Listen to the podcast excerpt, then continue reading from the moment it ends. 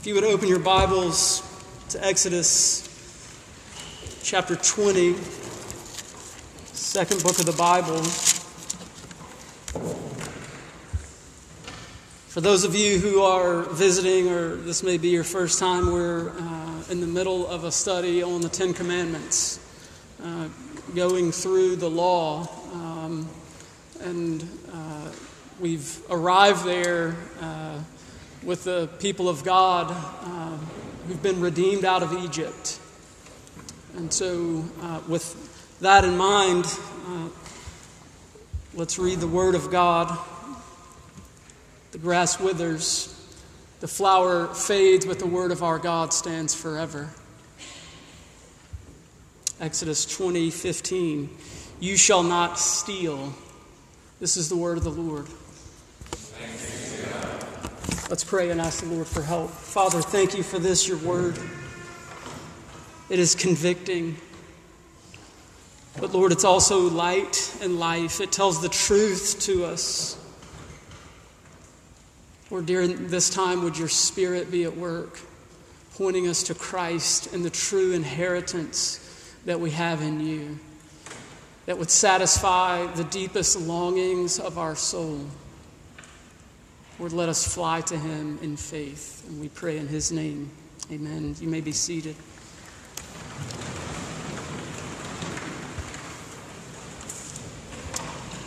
Love God.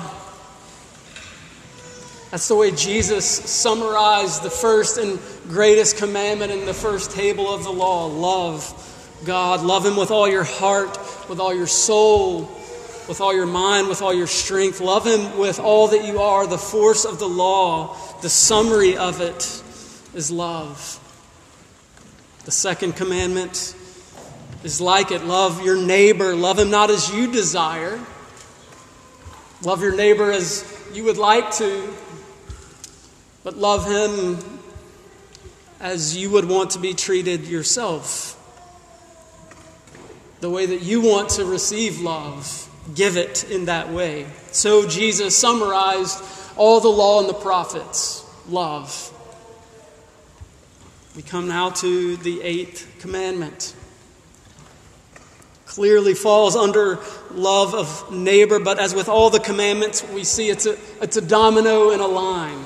And when those dominoes begin to, to topple, they all fall down, all the way back to the, to the first one no other gods.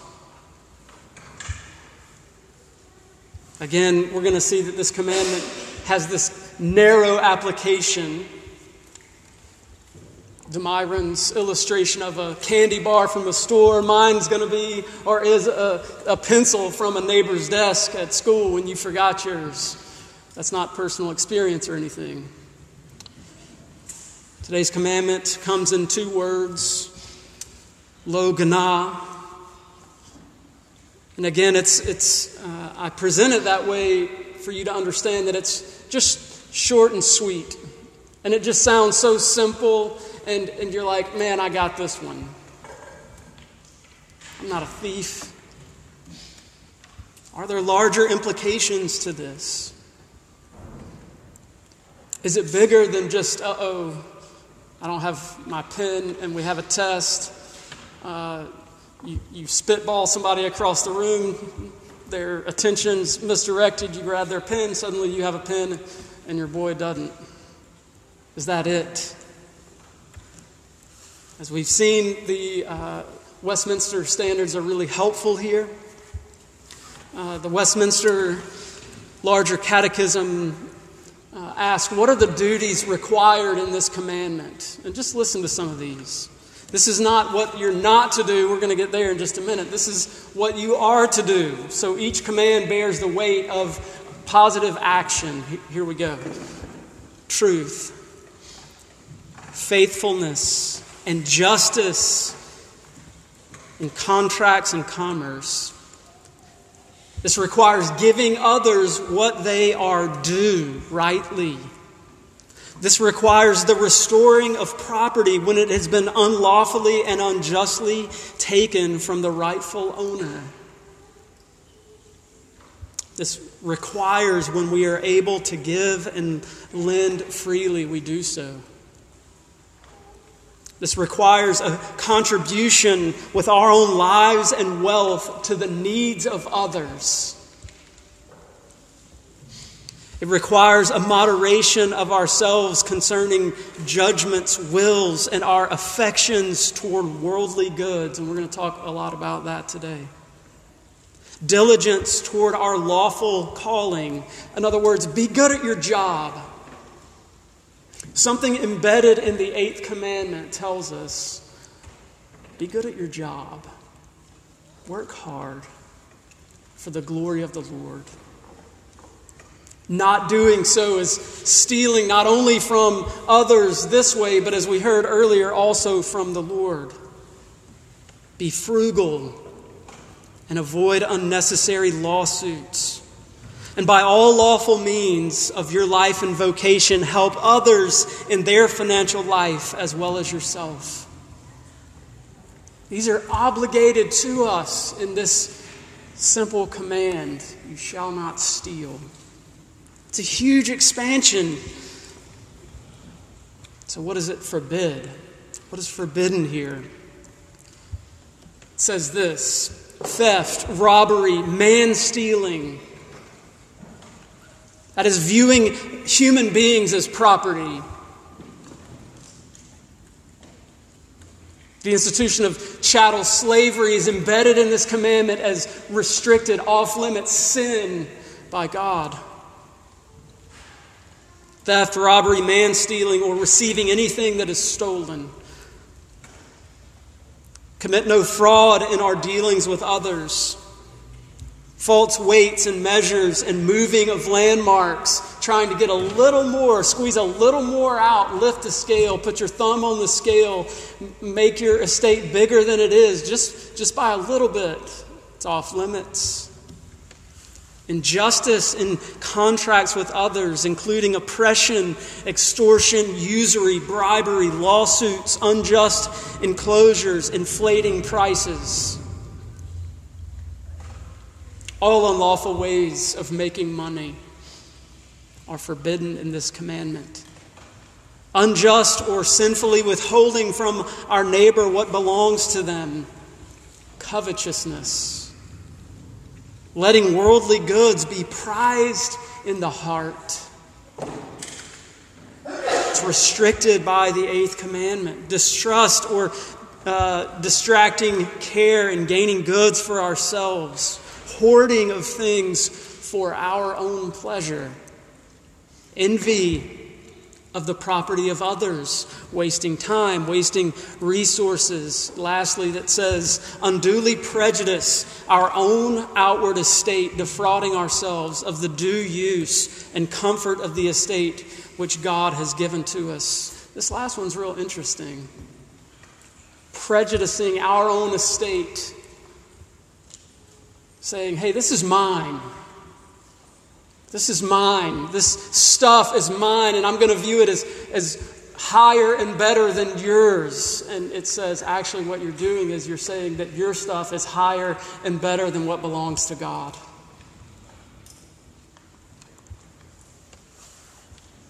This commandment is expansive. It's huge. We don't have time to deal with all of it, but we want to get some groundwork laid. First, we're going to see that all things are God's possession. In what way is this an, offense against God? To steal is, is essentially stealing from Him. Whether it be glory or taking something from a neighbor, you're saying something about God. We're going to look at a couple of case studies, and then we're going to have our minds and hopefully our hearts pointed to our heavenly inheritance. So, what is our view of stuff? Stuff. I'm admittedly not the biggest veggie. I'm not trying to step on toes. I am not the biggest VeggieTale fan out there. But my kids are of the age that when uh, they were little, it was all the rage. You couldn't live life without encountering some VeggieTales uh, movie somewhere. And one that I just can't. So some of these things get in you and they creep around in your brain and you just can't get them out. And one of those things for me was Madame Blueberry and Stuff Mart. Do y'all know what I'm talking about? Am I the only one who's ever seen Madame Blueberry and Stuff Mart? Please tell me I'm not. I was hoping this would really land on you. Okay. So, Stuff Mart. Madame Blueberry goes and it's just, she can't get enough stuff. It's a huge storefront, right? And they're offering all these goods, and right behind it is a factory. The factory is cranking out the goods. They're coming into the, to the storefront. Madame Blueberry is being walked around with a host of people showing her all these goods, and she's buying all this stuff. And it shows this, it backs up from the scene and shows from factory to store to Madame Blueberry, and there's just a long line of carts that go right to her house. Dun, dun, dun, dun, dun. Stuff Mart stuff, Mark. Okay. They say this there, there's this line. What we've mentioned are only just some of the wonderful things yet to come. These pictures you keep are so nice, but you really should take our advice. Happiness waits at Stuff Mart. All you need is lots more stuff. Happiness waits at Stuff Mart. Admittedly, I'm no huge fan, this echoes some, some realities in our hearts, in my heart and yours.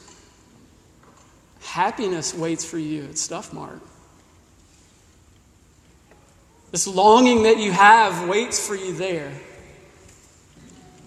You can buy enough to fill it. See, we've talked about these same realities before now in dealing with our neighbors in terms of the value of life sexuality and, and, and fidelity to our spouses. And today we're dealing with the same reality when it comes to our stuff, our things, our possessions. What place do they take in the heart? What is our view of stuff? I think that's a great question. I don't mean to imply that all possessions are useless. Scripture um, does give a sense in which private ownership is a real thing. The ownership of property, I would never argue that you don't need clothes, shelter, none of that. But what does the scripture teach, backing up a layer? What does it teach about property? In the preceding chapter leading up to this, we read these words out of Exodus 19, beginning in verse 4. You yourselves have seen what I, God is speaking here. You yourselves have seen what I did to the Egyptians, how I bore you up on eagle's wings and brought you out to myself. Now, therefore, if you will indeed obey my voice and keep my covenant, you shall be my treasured possession among all peoples, for all the earth is mine. God is saying, I claim you as my possession because all the earth is mine. Right after this, we're going we're gonna sing this psalm, Psalm 24, that opens like this The earth is the Lord's and the fullness thereof the world and all those who dwell therein, for he has founded it upon the seas and established it upon the rivers. The psalmist is making clear that the earth and everything in it belongs to God. And keep in the back of your mind floating around this question what is my view of stuff? And then hear the Word of God speaking to us about all the stuff of the earth, the stuff of creation, everything that, that we have as material possession. The earth is the Lord's and the fullness thereof. Psalm 50 drills into that a little more. Hear, O my people, and I will speak, O Israel. I will testify against you. I am God, your God. Not for your sacrifices do I rebuke you Your burnt offerings are continually before me. I will not accept a bull from your house or goats from your folds. For every beast of the forest is mine, the cattle on a thousand hills. I know all the birds of the hills, and all that moves in the field is mine. If I were hungry, I would not tell you, for the world and its fullness are mine. God instituted the sacrificial system, and yet here he's telling Israel, I don't need your dead animals. This is the way they measured their wealth, right? Goats and sheep and cattle and all that stuff, and you're offering it as, it as a sacrifice to God, and he says, I don't need that. And then he explains why he doesn't need it. He says, I own all of it, it's all mine. It doesn't belong to you. If I were hungry, I would not need to ask you for something to eat. I know not only the cattle that you have in your stalls, I know every bird that exists out there. I know them. Does that begin to change and shape our view of stuff? We see this most clearly in Genesis chapter 1. God creates all things. All things are His to command because He made it. It's all His. Everything is His. And He gives us a stewardship. Listen to these words, familiar words, and God blessed them. And God said to them, Be fruitful. This is God to Adam and Eve. Be fruitful and multiply, and fill the earth and subdue it, and have dominion over the fish of the sea, over the birds of the heavens, over every living thing that moves on the earth. And God said, Behold, I have given you every plant. And he goes on. And then he concludes, I have given you every green plant for food. This is a stewardship. God is saying, I made all this. And here, you be my stewards. You be my image bearers here. Shepherd and steward what God has given you. Everything belongs to God. He's graciously made us caretakers. If all things belong to God and we're stewards of it, then stealing offends God really in two ways. Two ways. When we steal from others, we're denying what God has provided for us or will provide for us. We deny the power and glory of God. When we steal from others, we're denying that God has provided for us what we need. When we take something unjustly or tweak the balance a little bit in our favor in an unjust way, we're saying, God, what you've given me is not enough. Your glory in my things is not enough. I'm not satisfied. And in the second way, when we steal from others, we sin against God because we're removing what God has provided for them. In both cases, we're saying something about the provision of God. We're saying something about Him and His glory.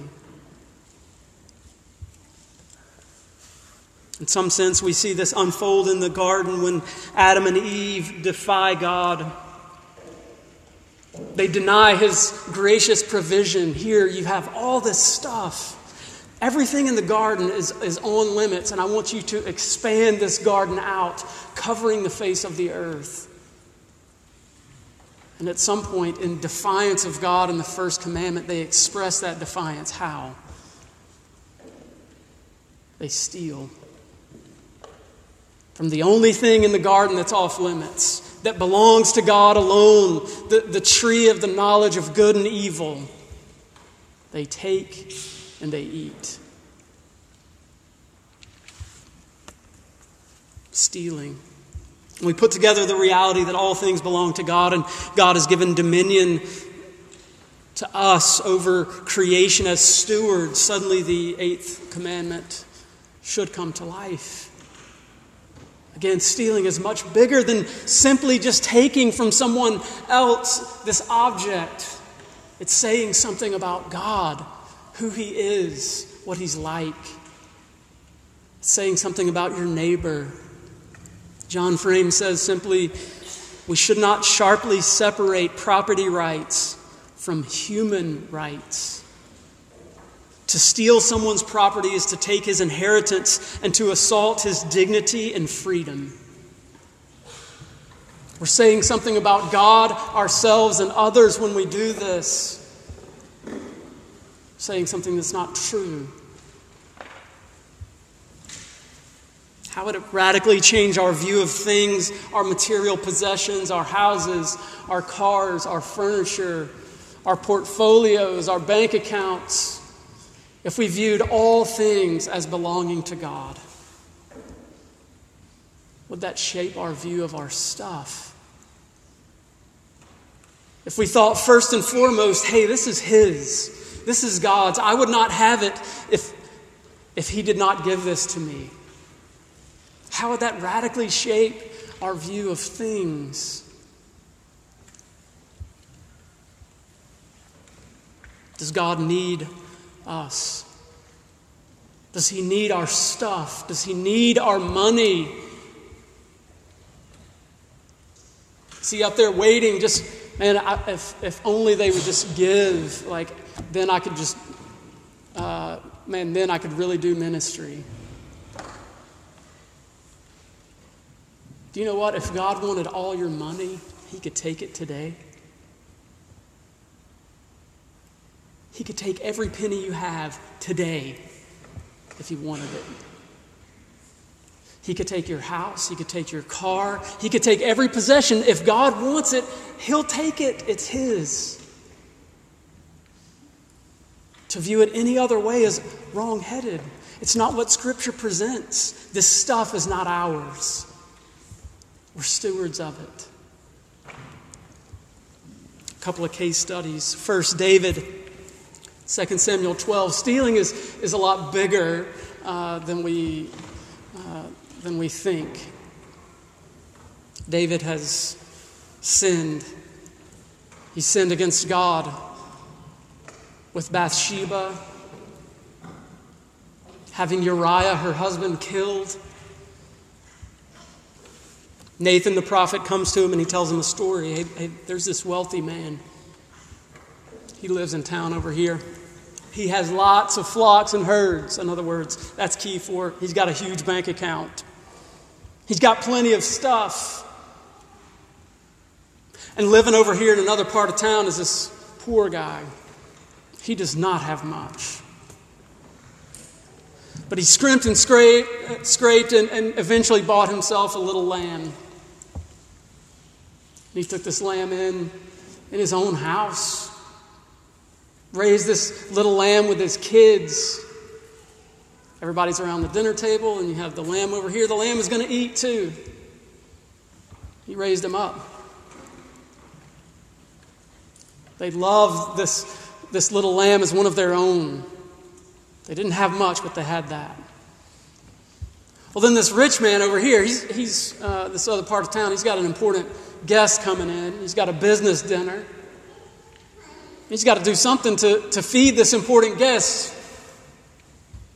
He looks around, he's like, hey, I kind of like my, uh, my flocks the way they are. I want his lamb, the poor man's lamb. He takes it and he kills it. And he serves his important guest at this important business dinner. He serves this poor man's lamb.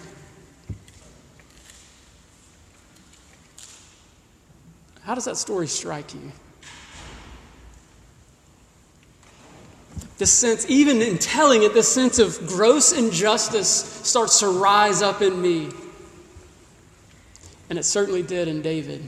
Because before he, Nathan barely finished the story, and he was like, that man should die, and he should be repaid fourfold according to the law of God, and die for this crime. His head explodes. And here's the thing with theft Nathan turns the whole thing around and says, You are that man. That's you. You're the rich guy. You're the one who has all this stuff. And yet you went, you went after what didn't belong to you. You're the one who has all these possessions, and you went after the poor to exploit them for your own purposes.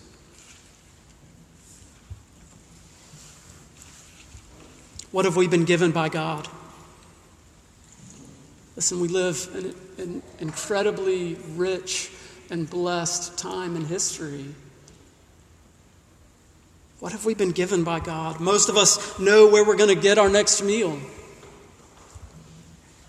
We may have food in our pantry enough to last for weeks. Even if we can't make a run to the store, we're, going to be fine for a long time. Do we see the absolute ingratitude in our lives when we seek to steal, defraud, cheat, to not love our neighbors with what we've been given? Instead, we're constantly on the take. Interestingly, a Barna survey, this is admittedly an old one from the 90s, uh, but it said this 90% of evangelical Christians say they never break the eighth commandment. Is that true? Again, consider it in its largest context that everything belongs to God and we're stewards. By not stewarding His stuff, His possessions correctly, we're in defiance of God. We're robbing from Him. Are we off the hook?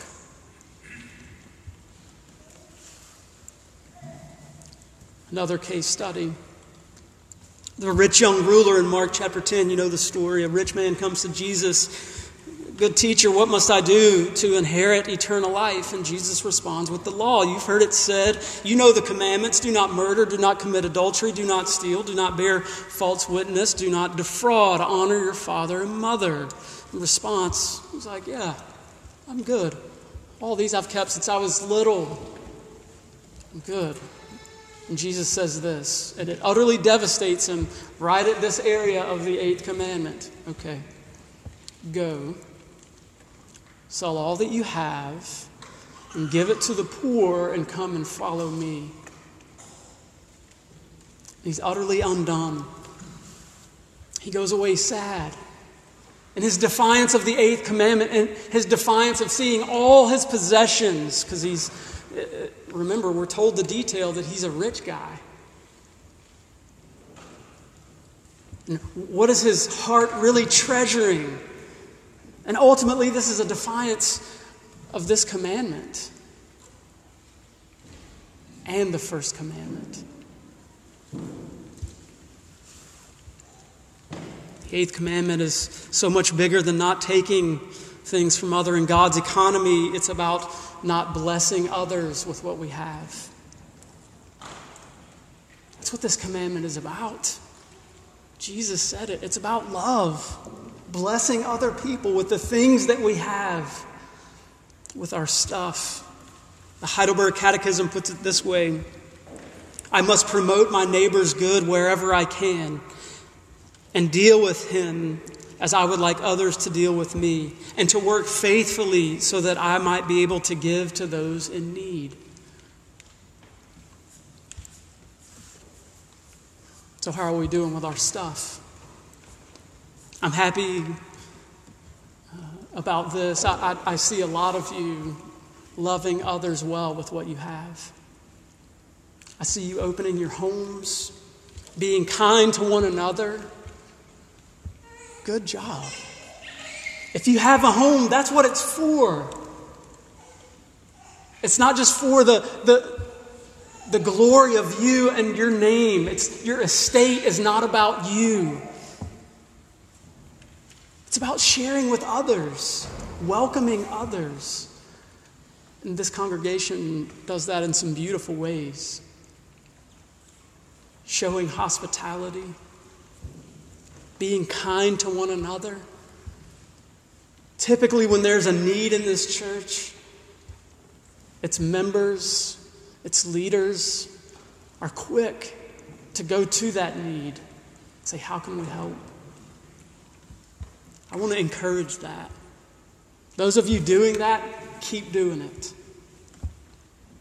In it, you honor the Lord. In it, His glory shines. Have you ever thought about that? Opening your home to a neighbor glorifies God. That, in and of itself, is a picture of what God has done with us. We were the outsiders, and He said, Hey, come on, I got room for you. I have food and drink for you. Keep going. But also, let, let this be a challenge. Let the eighth commandment challenge us to, to love others well with what we've been given. We're stewards of it. Ultimately, the estate belongs to God, it's not ours. How can we shepherd it to love others well? How are we doing with our stuff? I'm amazed that the world, even apart from Christ, figures out this reality. Bill Gates, as of 2017, one of the three richest men on the globe, Bill and Melinda Gates, their foundation had given away $50 billion. That was a B. 50 billion, and that was over two years ago. That's still going up. That's a, that's a staggering reality, by the way. That's a lot of money to give away, and you look at the world and you're like, why are you doing that? Well, listen, he was asked. February 2018, a, a letter from the foundation responded to that question, and he says this First, it's meaningful work. And they go on in the letter to talk about how them giving away their money, their stuff, provides meaning and happiness for their life. Isn't that interesting? It's exactly what God says is true about stuff. And people who, would, who wouldn't darken the door of this place, who, who, who don't know and embrace the gospel, are figuring this out. Hey, it's not in all the stuff that we can accumulate that is making us happy and giving us meaning. It's what we give away to others that does that very thing. In an article in The Atlantic this week that came out, the author asked an aging friend why he's continued on this hamster wheel of success year after year. He says this, he concludes, the author concludes this way. They believe that at some point they will finally accumulate enough to feel truly successful, happy, and therefore ready to die.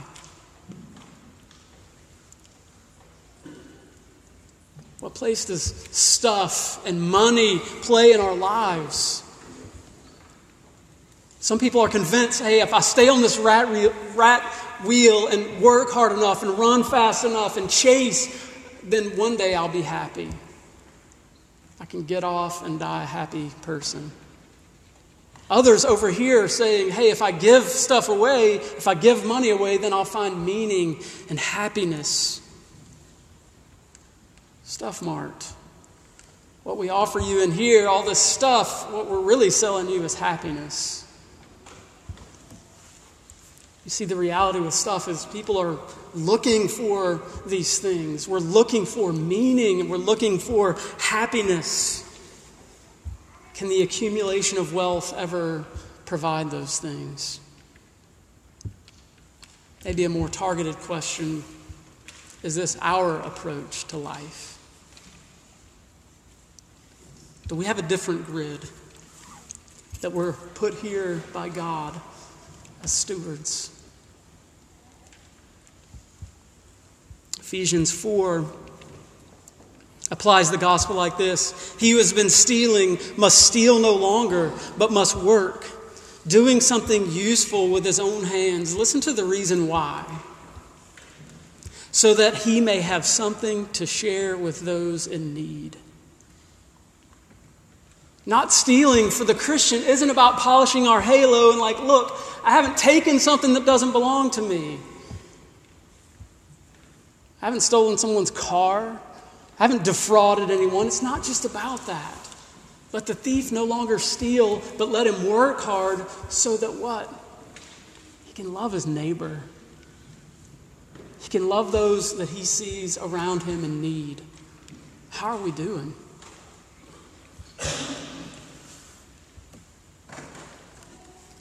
Lastly, the real question in this commandment is where do we find hope? Where do we find the true meaning, the true happiness, the true contentment that we seek? How can we ever hope to become generous people? We don't have much ourselves and we work day in and day out. We scrimp and we save for what we do have. Scripture has an answer. And it's this it's God's covenant. God's covenant. God makes promises. Promises to his people, and, and they go like this Hey, I'm going to give you a land. And in that land, you're not going to have any more enemies. In that land, you're going to be settled, and that's going to be your inheritance. And in that land, there's going to be a seed, an heir that's going to be central to all of that place. And there's going to be a blessing in that place that flows not just to Abraham, but to, to the whole world. That's God's covenant promise. He's talking about an inheritance made for you and me. And do you know what that inheritance is? All of it is a person. All of God's covenant promises are fulfilled in a person Jesus Christ. It's in His presence that we find the satisfaction and happiness and joy and contentment that we seek. It's in Jesus Christ that we find the individual that all the covenant was about, the blessing that would flow through him to all the world. It's all in Jesus. We have an inheritance in Christ that is unfading. The Bible doesn't upend this embodied reality about life. It doesn't say, hey, all possessions are going to burn and they're going to go away and there's going to be just this disembodied reality. It doesn't say that It says that it's all going to be made new. It's all going to be redeemed in Christ. 1 Peter 1, and we heard some of this read for us already that Peter is talking to a people who are dispossessed. He's talking to people who are exiles spread all over the country because they're being persecuted, Christians are being persecuted for the name of Christ, and they're spread out all over the place. And it's to those people who probably carry around their possessions in little sacks on their back with their whole family, moving from place to place, looking for safety, looking for a home, looking for someone to protect them and love them. It's to them he writes. Blessed be the God and Father of our Lord Jesus Christ According to his great mercy, he has caused us to be born again to a living hope. Where are these people, these wanderers, these exiles, these immigrants? Where do they find hope? A living hope in the person of Jesus Christ. He has caused us to be born again to a living hope through the resurrection of Jesus Christ from the dead to an inheritance. An inheritance. This is the, this is the key to the eighth commandment is you and I have an inheritance in Christ, an inheritance that is imperishable, undefiled, and unfading, kept in heaven for you, who by God's power are being guarded through faith for a salvation ready to be revealed at the last time. That will topple your view of possessions why are you on a, in a rat race to get all you can? You have a full and glorious inheritance that is yours in Christ, waiting for you in heaven. Underneath our stealing and attempts to be happy with material possessions, it is, a desire for something lasting. And to this immigrant people, Peter's saying, You have it in Jesus and to Grace Presbyterian Church, with all our longings for stuff, he's telling us you have an inheritance in Jesus Christ that's unfading and glorious. His resurrection provides for us. It's only in Christ that our view of material possessions will truly change. It's only in the gospel that these things will be upended in our lives and we can view our possessions not as that thing that fulfills us, but that thing that we can love others with. And thus fulfill what Jesus said love your neighbor as yourself. God doesn't say stuff is unimportant or has no meaning, but what is revealed is the way we use our possessions has great meaning. Matthew chapter 6, Jesus said, Do not store up treasures for yourself on earth. Why? It's going to fade. Moth and rust destroy. Where thieves break in and steal, but store up for yourselves treasures in heaven where moth and rust do not destroy, and where thieves do not break in and steal, for where your treasure is, what? That's where your heart is also. If you really want to know the gauge the temperature of your heart, Jesus has given us one way to do that. It's not the only way, but you want to take your heart's temperature? Do so with your stuff. What do you treasure? What do you take great delight in? It's going to reveal a lot about your heart.